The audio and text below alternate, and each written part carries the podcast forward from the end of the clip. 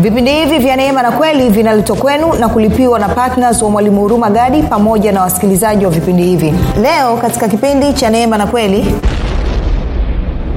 sasa kumbuka waibrania 9 inatuambia kwamba kuhani mkuu alikuwa anaingia patakatifu patakatifu na damu mara moja tu kwa mwaka.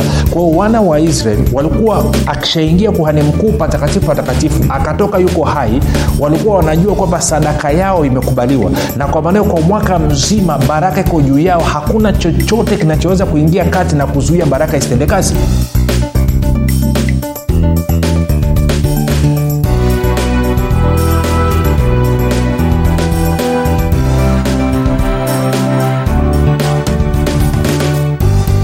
popote pale ulipo rafiki nakukaribisha katika mafundisho ya neema na kweli. Jina langu naitwa huruma gadi. Ninafuraha kwamba umeweza kuungana nami na ninajua bwana yesu ametuandalia mambo makubwa na mazuri siku ya leo. Kumbuka tu mafundisho ya neema na kweli yanakuja kwako kila siku muda na wakati kama huu yakiwa yana lengo la kujenga imani yako wewe unanisikiliza ili uweze kukua na kufika katika cheo cha kimo cha utimilifu wa kristo. Kwa lugha nyingine yanalenga kuimarisha imani yako na kwa njia ya kukupatia maarifa wewe ili ufike mahali uweze kufikiri kama kristo uweze kuzungumza kama kristo na uweze kutenda kama kristo. Uh, kumbuka kwamba kufikiri kwako kuna mchango wa moja kwa moja katika kuamini kwako. Ukifikiri vibaya utaamini vibaya. Ukifikiri vizuri utaamini vizuri. Hivyo fanya maamuzi ya kufikiri vizuri. Na kufikiri vizuri ni kufikiri kama kristo ni shukuru kwa ajili ya wale wote ambao wamekuwa wakishiriki pamoja nami katika kufanya maombi kwa ajili ya vipindi vya neema na kweli na kwa ajili ya wasikilizaji wa vipindi vya neema na kweli lakini na kwa ajili ya wale wote ambao bwana mungu anataka kuwagusa kupitia vipindi vya neema na kweli. Kazi yako ni njema ninasema asante sana endelea kutia bidii. Hakika hivyo ndio kukua kiroho na nakuhakikishia maombi ambayo umekuwa ukishiriki kuyafanya yataleta mabadiliko mabadiliko makubwa kabisa kama ambavyo mungu amekusudia. Hakika una mchango katika kubadilisha hatma ya watanzania. Una mchango katika kuhakikisha kwamba kanisa la yesu kristo linasonga mbele katika kueneza habari njema ya ufalme wa mungu vile vile asante kwa ajili ya wale wote ambao wamekuwa wakihamasisha wengine ili kuweza kusikiliza vipindi vya neema na kweli kupitia redio kupitia youtube kupitia facebook kupitia podcast. Nasema asante sana kazi yenu ni njema. Um, tunaendelea na somo letu linalosema uh, baraka ya abraham na maisha ya mkristo. Baraka ya abraham na maisha ya mkristo. Na moja kwa moja basi twende kwenye wagalatia mlango wa tatu. Wagalatia mlango wa tatu na tutaanza mstari ule wa saba tena. Uh, vipindi viwili vilivyopita nilikuwa najaribu kukuletea uh, uh, hoja kwamba kuna njia mbili ambazo tungeweza kuzitumia ama mtu anaweza akajaribu kuzitumia ili kupata haki ambayo haki hii ikasababisha baraka ya bwana ikaja juu yake na ikasababisha baraka ya bwana ikatenda kazi katika maisha ya huyu mtu na nikakwambia njia hizi mbili tunazipata katika wagalatia tatu mstari ule wa tisa na ule wa kumi mpaka pale kumi na mbili. Sikia mstari wa tisa anavyosema. Basi hao walio wa imani hubarikiwa pamoja na abrahamu aliyekuwa mwenye imani. Tuko sawasawa kwa nini? Kwa sababu ukirudi pale juu mstari wa nane anasema hivi anasema na andiko kwa vile lilivyoona tangu zamani kwamba mungu atawahesabia haki mataifa kwa imani lilimhubiri abrahamu habari njema zamani kusema katika wewe mataifa yote watabarikiwa basi hao walio waimani hubarikiwa pamoja na abrahamu aliyekuwa mwenye imani.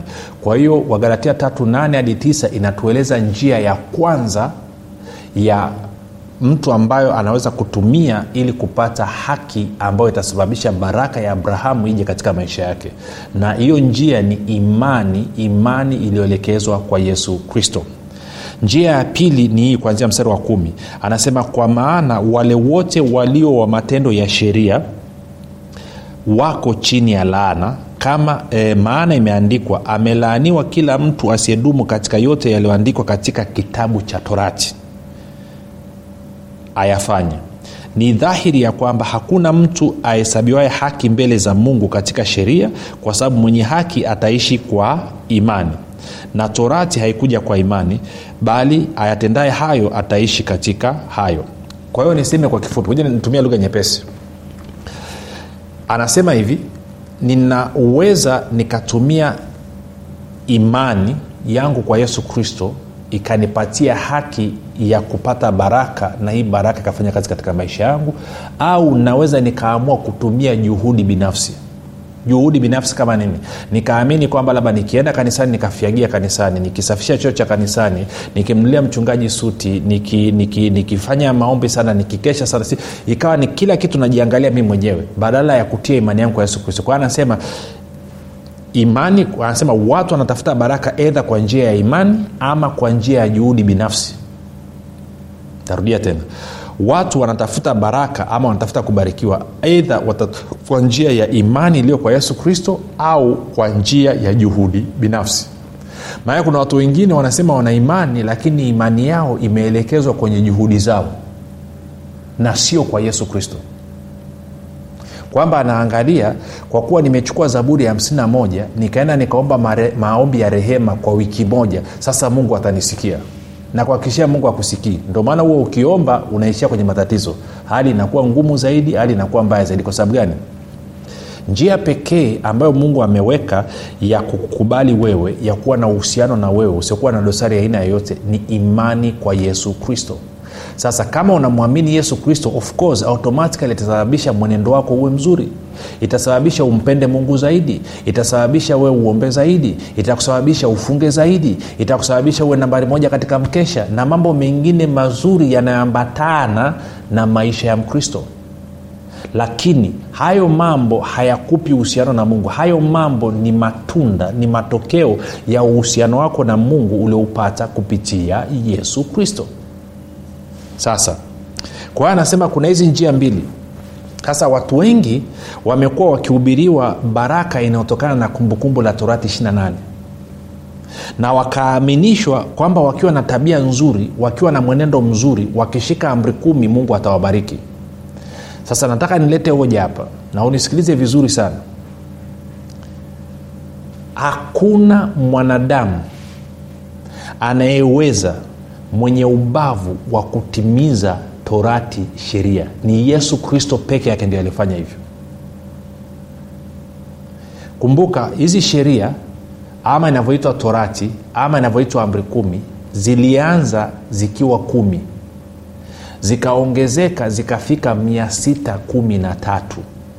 Na nikuulize wewe unayenisikiliza amri ya kumi na moja inasemaje sitaki hata ya kumi na mbili wala ya kumi na tatu. Amri ya kumi na moja inasemaje?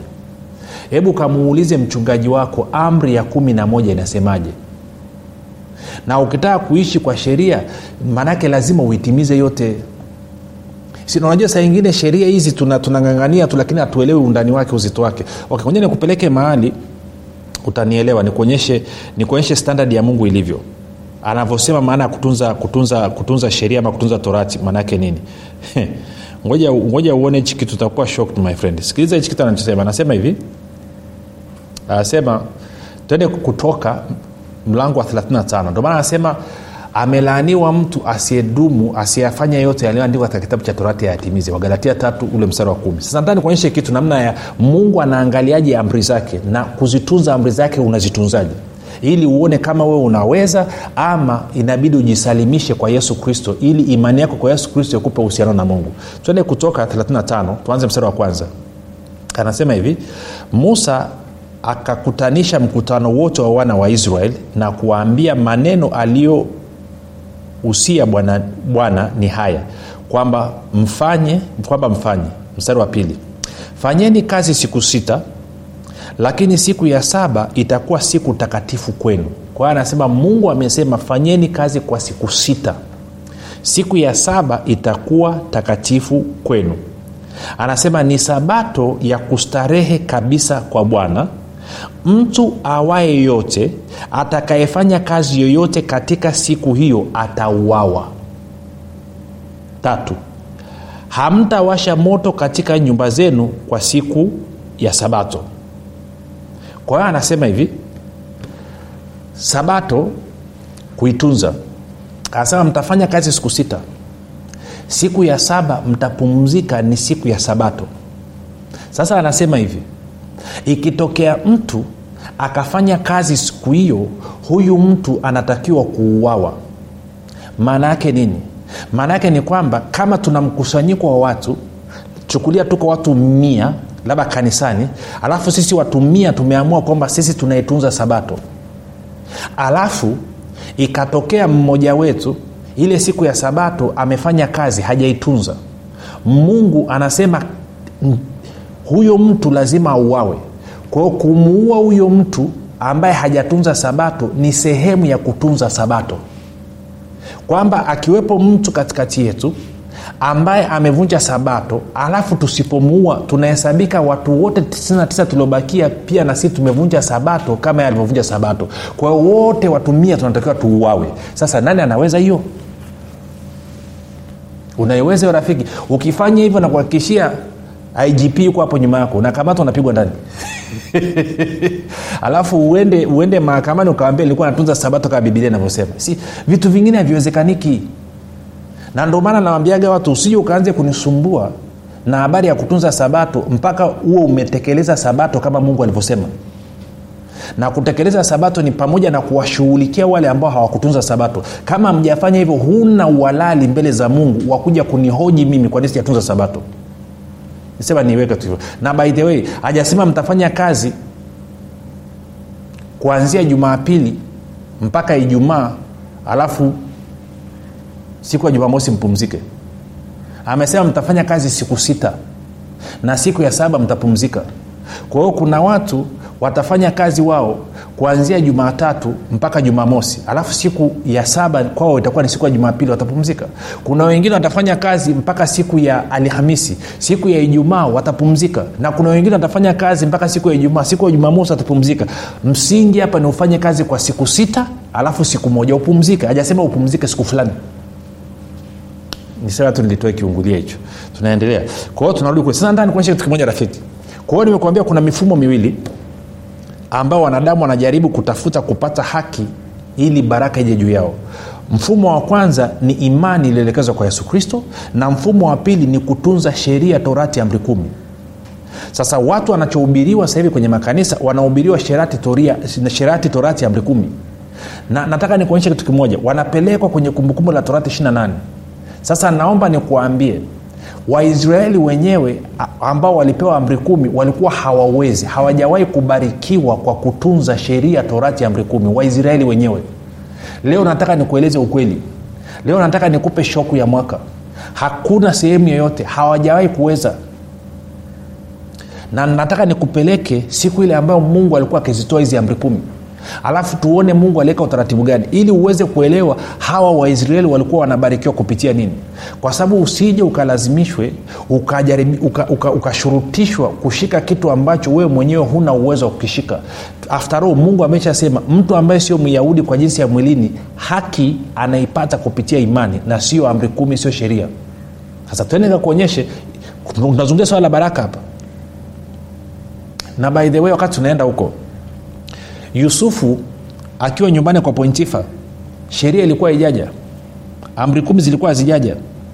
Alijuaje ni dhambi kulala na mke wa pontifa wakati amri kumi ilikuwa haipo alijuaje? Alijuaje? Si usikubali ibilisi akakudanganya kwamba bila amri kumi huwezi ukafuata mapenzi ya mungu. Una uwezo rafiki. In fact bibilia inasema tuliozaliwa mara ya pili sheria hukumu na, na, na, na amri za mungu zimeandikwa katika mioyo yetu na katika akili zetu. Na kwamba ametupa roho wake ndiye anayetuendesha si katika hizi sheria. Si tunaongozwa kutokea ndani hatuongozwi kutokea nje kupitia mbao mbili za mawe. Satuenika kuonyesha kwenye kutoka ishirini. Taanza mstari wa kwanza. Kutoka mlango wa ishirini mstari wa kwanza. Anasema mungu akanena maneno maneno haya yote akasema mimi ni bwana mungu wako niliyekutoa katika nchi ya misri katika nyumba ya utumwa. Usiwe na miungu mingine ila mimi. Usijifanyie sanamu ya kuchonga wala mfano wa kitu chochote kilicho juu mbinguni wala kilicho chini duniani wala kilicho majini chini ya dunia. Usivisujudie wala kuvitumikia kwa kuwa mimi bwana mungu wako ni mungu mwenye wivu na wapatiliza wana waovu e, maovu ya baba zao hata kizazi cha tatu na cha nne cha wanichukiao. Nami na warehemu maelfu elfu wanipendao na kuzishika amri zangu. Sasa hiyo ni amri ya kwanza. Sasa sikiliza kitu rafiki. Siku musa amepanda mlimani kwenda kuchukua hii amri huku chini wajamaa walitengeneza ndama wakaabudu. Kwa hiyo amri ya kwanza kuivunja ni amri gani? Amri ya kwanza hmm? alafu amri ya pili anasema usilitaje bure jina la bwana mungu wako maana bwana hata mhesabia kuwa hana hatia mtu alitajae jina lake bure alafu ya tatu anasema ikumbuke siku ya, ya, ya, ya sabato uitakase siku sita fanya kazi utende mambo yako yote lakini siku ya saba ni sabato ya bwana mungu wako. Siku hiyo usifanye kazi yoyote wewe wala mwana wako wala binti yako wala mtumwa wako wala mjakazi wako wala mnyama wako wa kufuga wala mgeni aliye ndani ya malango yako. Maana kwa siku sita bwana alifanya mbingu na nchi na bahari na vyote vilivyomo akastarehe siku ya saba kwa hiyo bwana akaibarikia siku ya sabato akaitakasa. Alafu anasema waheshimu baba yako na mama yako lisi inaendelea inaendelea inaendelea endelea baadaye anasema usiue usizini usiibe usimshuhudie jirani yako uongo. Mstari wa 17 anasema usitamani nyumba ya jirani yako. E, alafu angalia mstari wa 18 sasa. Anasema watu wote wako mlima sinai hapa kwao wanaona moto juu ya mlima. Anasema watu wote wakaona umeme na ngurumo na sauti ya baragumu na ule mlima kutoka moshi na watu walipoona hayo wakatetemeka. Wakasimama mbali wakamwambia musa sema nasi wewe nasi tutasikia bali mungu asiseme nasi tusije tukafa. Ishirini. Musa akawaambia watu msiogope maana mungu amekuja ili awajaribu na utiisho wake uwe mbele yenu ili kwamba msifanye dhambi. 21 basi hawa watu wakasimama mbali naye musa akalikaribia lile giza kuu mungu alipokuwapo. Kwao watu wakaogopa. Sasikia mstari wa 22 bwana akamwambia musa waambie wana wa israeli hivi ninyi wenyewe mmeona ya kuwa nimenena nanyi kutoka mbinguni. Msifanye miungu mingine pamoja nami miungu ya fedha wala miungu ya dhahabu msijifanyie. 24 utanifanyia madhabau ya udongo nawe utatoa dhabihu zako juu yake sadaka za kuteketezwa na sadaka za amani kondoo zako na ng'ombe zako. Kila mahali nitakapotia ukumbusho wa jina langu hapo ndipo nitakapokujilia na kukubarikia. Sasa sikiliza mstari wa 24 mungu anamwambia musa baada ya kuwapa israeli amri kumi mungu anawaambia waambie wana wa israeli sitaki wajifanyie miungu ya fedha wala dhahabu alafu anaambia maanake ni kwa maana miungu ya fedha na dhahabu ndotokuwa na, wana, miungu ya kigeni kwa mfano wa amori sijui wa midianit na wanani walikuwa wanaiabudu mabaali na maashera wakitafuta mali. Kwao mungu anasema sitaki wafanye hivyo lakini naweka utaratibu wa mimi kuwabariki. Sasa kumbuka mithali 12 baraka ya bwana utajirisha kwa hiyo mungu anasema hivi mtatengeneza madhabahu ya udongo alafu mtatoa sadaka zenu za kuteketezwa sadaka za amani. Hizi sadaka zote zilizotajwa hapa ilikuwa ni picha ya sadaka ya yesu. Yesu kristo ndio amani yetu. Yesu kristo ndio sadaka ya kuteketezwa. Yesu kristo ndio sadaka ya dhambi na kadhalika na kadhalika. Kwa hiyo anasema hizi sadaka zote zilikuwa ni picha ya yesu kristo. Kwa hiyo anasema mtakapotoa hizi sadaka mimi nitakuja niwabariki maana yake nini? Maana yake ni kwamba wana wa israel walikuwa wanabarikiwa sio kwa kutunza amri kumi walikuwa wanabarikiwa kwa sababu ya sadaka iliyokuwa ikitolewa katika madhabahu. Na sadaka hii siyo hela. Sasa naona watumishi sasa nimepata ufunuo panda kuwakamua watu. No, no, no, sio hela. Sio hela. Hizi sadaka zinazotajwa hapa ilikuwa ni picha ya sadaka ya yesu kristo. Ndio maana damu ilikuwa inamwagika hapa. Hela haimwagi damu. Eh? Kawa unaweza kuchinja elfu kumi toe damu uje unyonyeshe si hizi ilikuwa ni sadaka. Kondoo hawa ng'ombe kumbuka ng'ombe ilikuwa ni sadaka ambayo anatoa kuani mkuu.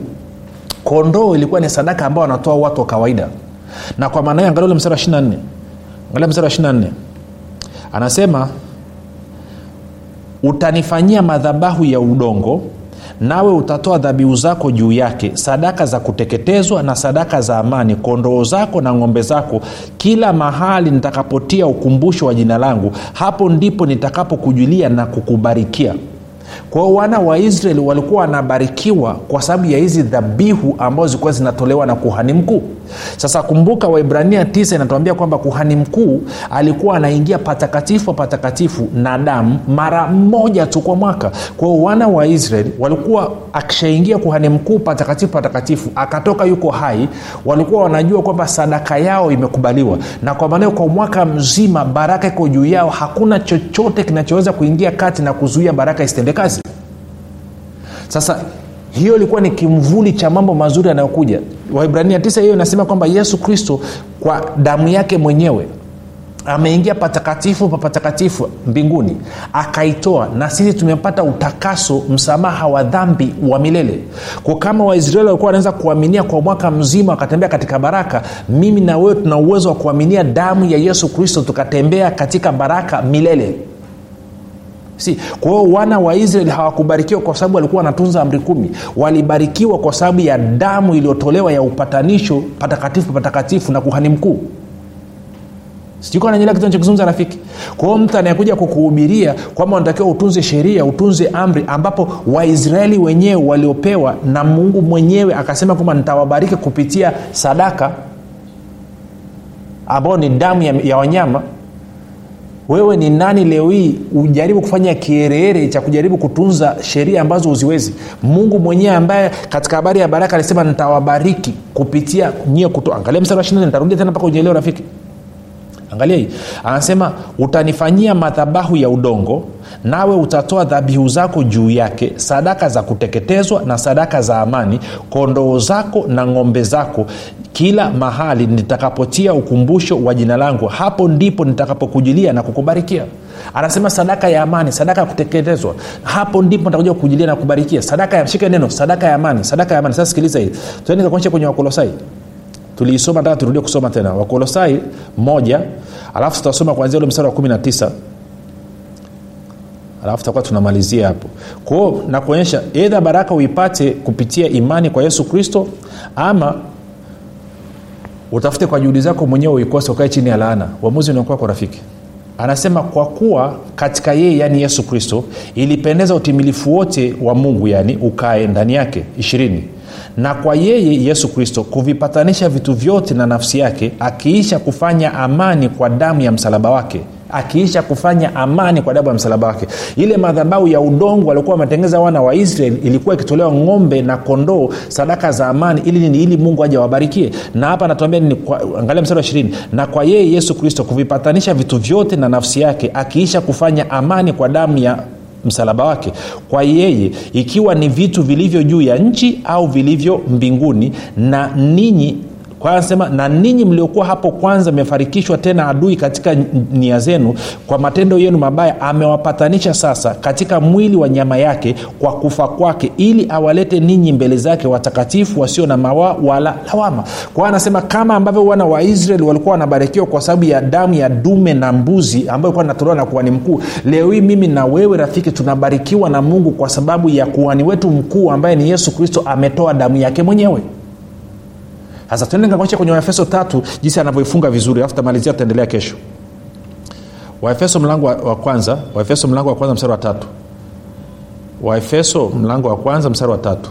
Angalia anavyosema. Anasema hivi mpaka ule wanne anasema atukuzwe mungu baba wa bwana wetu yesu kristo aliyetubariki kwa baraka zote za rohoni katika ulimwengu wa roho ndani yake kristo. Kama vile kama vile kama, kwanza tumebarikiwa kwa baraka zote za rohoni kama vile kama vile kama vile kama vile nini? Kama vile alivyotuchagua katika yeye yeye yani kristo kabla ya kuwekwa misingi ya ulimwengu ili tuwe watakatifu watu wasio na hatia mbele zake katika pendo. Kwa anasema mungu alituchagua kabla ya kuwekwa misingi ya ulimwengu akaamua kwamba si tuwe wenye haki tuwe watakatifu watu wasio na hatia mawaa wala lawama mbele zake. Ili nini? Ili atubariki. Ndio maana tulipozaliwa mara ya pili tumezaliwa tumebarikiwa na kama tumebarikiwa basi tunatakiwa tuenende kama watu waliobarikiwa na sio tuenende kama watu waliokwa chini ya lana kwa hiyo israeli walibarikiwa kwa sababu ya damu ya ng'ombe na kondoo na sisi leo hii tunabarikiwa kwa sababu ya damu ya yesu kristo. Kwao mtu yeyote atakayekuletea kitu kingine chochote zaidi ya wewe kuwa na imani yako kwa yesu kristo na damu yake huyo mtu anakuingiza chaka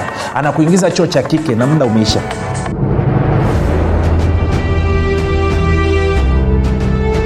unafahamu kwamba imani ni mtumishi asiyeshindwa? Unafahamu kuwa pasipo imani haiwezekani bali palipo imani yote yanawezekana. Zaidi ya yote unafahamu kuwa ni kwa kutumia imani tu ndio unaweza kuizima mishali yote yenye moto ya shetani. Majibu ya maswali yote haya utayapata ndani ya kitabu cha imani makini kilichoandikwa na mwalimu huruma gadi. Watu wengi waliosoma kitabu hiki cha imani makini wamepata majibu yao katika maeneo mbalimbali ambayo yalikuwa yakiwatatiza kama eneo la afya ulinzi uchumi na kadhalika. Na wengine walikuwa wanaona imani ni jambo gumu haliwezekani. Wameweza kuitumia imani yao na kupata majibu kiurahisi kabisa. Unasubiri nini? Kwa nini uendelee kuteswa na ibilisi? Piga simu sasa kupata kitabu cha imani makini. 7645242 au 6735242 au 7895242 nitarudia 7645242 au 6735242 au 7895242 ndiyo imani makini siri ya ulinzi ushindi na mafanikio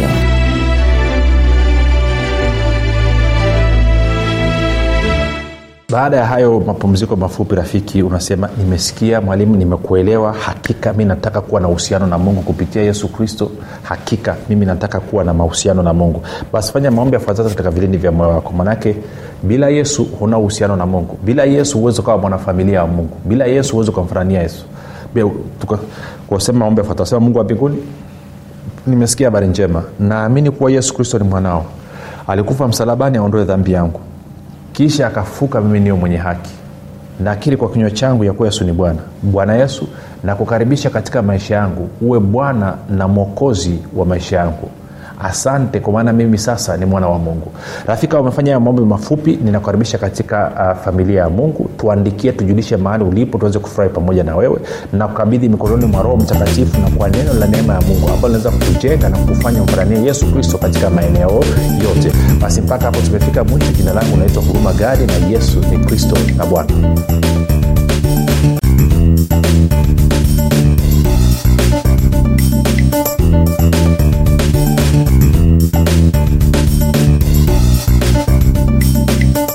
umekuwa ukisikiliza kipindi cha neema na kweli kutoka kwa mwalimu huruma gadi. Kama una ushuhuda au maswali kutokana na kipindi cha leo tuandikie message ama tupigie simu namba 7645242 au 6735242 au 7895242 nitarudia. 7645242 au 6735242 au 7895242 pia usiache kumfolo mwalimu huru magadi katika facebook instagram na twitter kwa jina la mwalimu huru magadi. Pamoja na kusubscribe katika youtube chaneli ya mwalimu huru magadi kwa mafundisho zaidi